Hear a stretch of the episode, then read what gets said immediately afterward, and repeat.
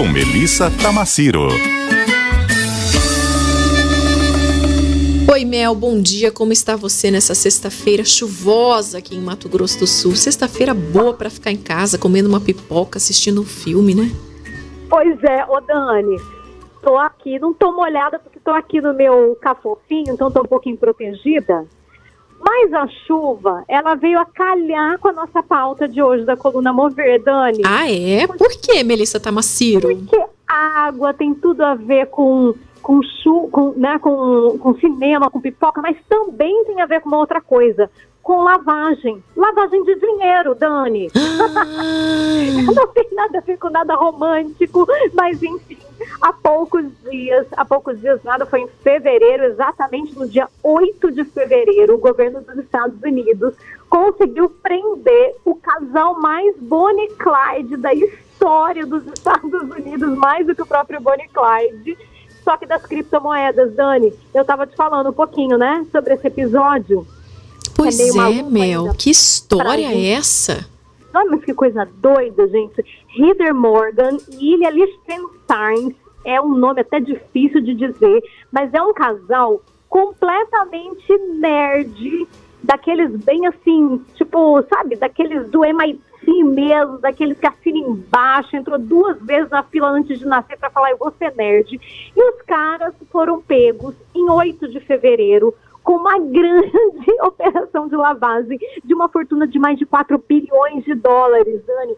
O que isso tem a ver com a indústria criativa, fora o fato da indústria criativa de fato, não estar ligada à lavagem de dinheiro, mas estar muito ligada às questões aí de bitcoins, de tecnologia, de inovação, é que o casal bonitinho da Silva, além deles fazerem toda a parte do crime, fazer todo um, um, um, é, uma história muito maluca, muito cinematográfica para todo esse, esse roubo Flix, né? bilionário né? aí que eles promoveram, eles se lançaram, eles não mais propriamente dito, a Heather Morgan se lançou uma rapper do YouTube. Isso lá em meados de 2017, mais ou menos, no mesmo período em que essa, esse, esse roubo aconteceu por uma exchange de criptomoedas, que foi a Bitfinex, dos Estados Unidos. O roubo aconteceu mais ou menos, Dani, vou contar a historinha aí para o ouvinte se situar, em 2016. Aliás, a Bitfinex acabou de chegar no Brasil, que é essa exchange de, de criptomoedas, né? O que, que aconteceu? Essa, essa história maluquete toda foi uma fortuna que lá atrás valia 70 milhões em bitcoins já era um volume alto, mas com essa escalada aí da disparada do preço do Bitcoin, isso hoje, na data de hoje, depois de seis anos, se tornou em 4 bilhões e meio, mais ou menos. O governo dos Estados Unidos conseguiu recuperar 3 bilhões e meio já, só nessa apreensão em fevereiro, mas um bilhão ainda está aí perdido no meio desses bytes em bits aí do, do meio digital, porque esse casal, é, que é inteligentíssimo, conseguiu fazer uma operação de transferir esses bitcoins mais de 20 mil vezes para elas serem rastreadas. Tem noção da maluquice que é isso, Dani? É o que eu sempre digo, né, Mel? Se usasse toda essa inteligência para o lado bom da vida, o que não seríamos. E eu vou além. Você sabe que a história deles é muito curiosa, dela em específico, da Heather, porque ela vem de uma cidadezinha muito pacata dos Estados Unidos, uma cidadezinha, eu acho que de nem 20 mil habitantes, e que ela virou muito ponto de chacota na cidade.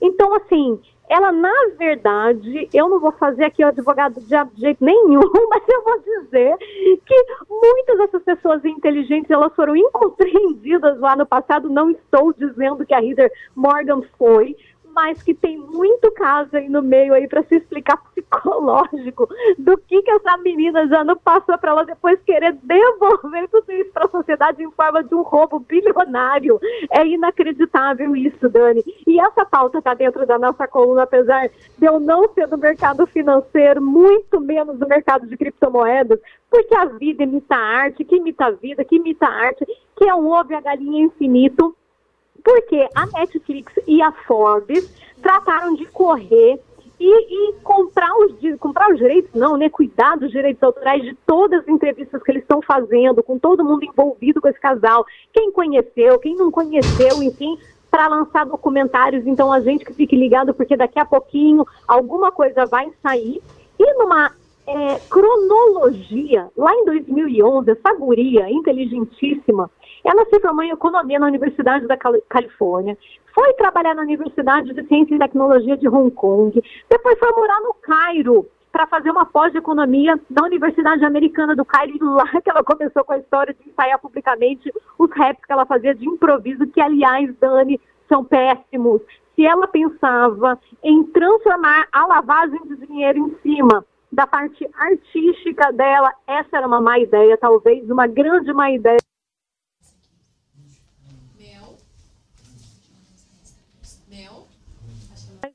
A nossa ligação. Ô Mel, estamos te ouvindo novamente. Mel, eu acho que você está sendo sabotada por esse pessoal aí que você está comentando, viu? Porque tá horrível a ligação? Não, agora melhorou. Mas a gente teve ah. uma pequena falha. Então, tenho certeza que são os hackers que não querem que eu também acho, Mel. Eu acho que você está sendo monitorada. Poxa, eu estou sendo monitorada, que péssimo, gente. Mas eu vou dizer uma coisa. Talvez seja justamente a parte que eu ia contar da ligação dela com o Brasil que eu fui sabotada. Você sabe por quê? Porque essa guria veio para o Brasil casar com um brasileiro chamado Bruno de Souza, em troca de um visto para conseguir trabalhar no Brasil e transformar a startup dela numa startup latino-americana. Tem noção disso, Dani? Nossa, Mel, que história! Eu estou aqui tentando é acompanhar tudo isso, é muita informação. É muita informação, muita maluquice. Muita. Lá em 2 de agosto de 2016 é que veio à tona esse roubo aí dessas moedas, das bitcoins, pela exchange da Bitfinex.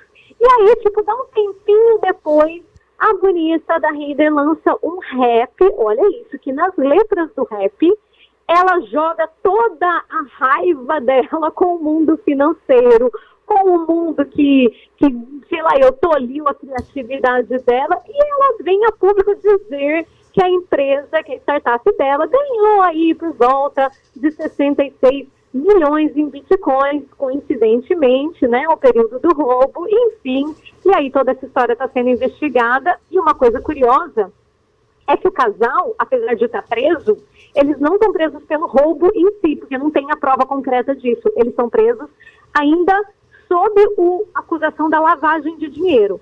Ô Dani, uma informação interessante é, é o seguinte, trazendo isso aqui para a nossa realidade, a gente tem aqui no Brasil uma instituição muito fabulosa que se chama Observatório dos Crimes Cibernéticos, que é a occ.org.br. A missão da OCC, olha isso que coisa mais é, é, elevada, né? É elevar a maturidade dos indivíduos, mercados e governos no combate aos crimes cibernéticos. Então, o que, que os caras fazem? Eles publicam no site occ.org.br um formato para você colocar o seu e-mail pessoal lá e ter uma dimensão se você já foi hackeado, se os seus, seus dados já foram vazados de alguma forma, eles já catalogaram até hoje 588 vazamentos de dados e catalogaram mais de 11 bilhões de contas expostas. Ou seja, é muita gente. Certamente um de vocês que está ouvindo, ou muitos de vocês que estão tá ouvindo, já foi vazado em dados. Eles dizem que 2020, o ano da pandemia, foi o ano fuá dos piores anos da cibersegurança, hum. porque foram mais de 3.950 vazamentos de dados ao redor do mundo. Eu até coloquei aqui. Meuzinha, preciso te interromper. Oi, Tânia, Mel, tá Mel, eu estou aqui com o pessoal do Top Samba, eles estão devidamente posicionados e a gente precisa garantir um tempinho para eles agora no fim do jornal CBN Campo Grande, porque é o único dia, né, que a CBN toca música aqui ao vivo. É, e eu vou te pedir para você então concluir, é claro, aí dizer que a gente tem mais informações lá no nosso portal RCN67 desse assunto super interessante. Isso aí, então, então eu deixo o pessoal do samba para acabar com esse dia maravilhoso, deixar aí um clima muito mais agradável do que os crimes cibernéticos. E deixo um beijo muito criptografado para vocês, viu, Dani? Cuidado aí com seus dados e pede pro pessoal se cuidar também. Tá Menina, tá eu vou fazer eu esse teste, certeza. Isso aí. Um beijo para vocês. Obrigada, Mel. Beijo.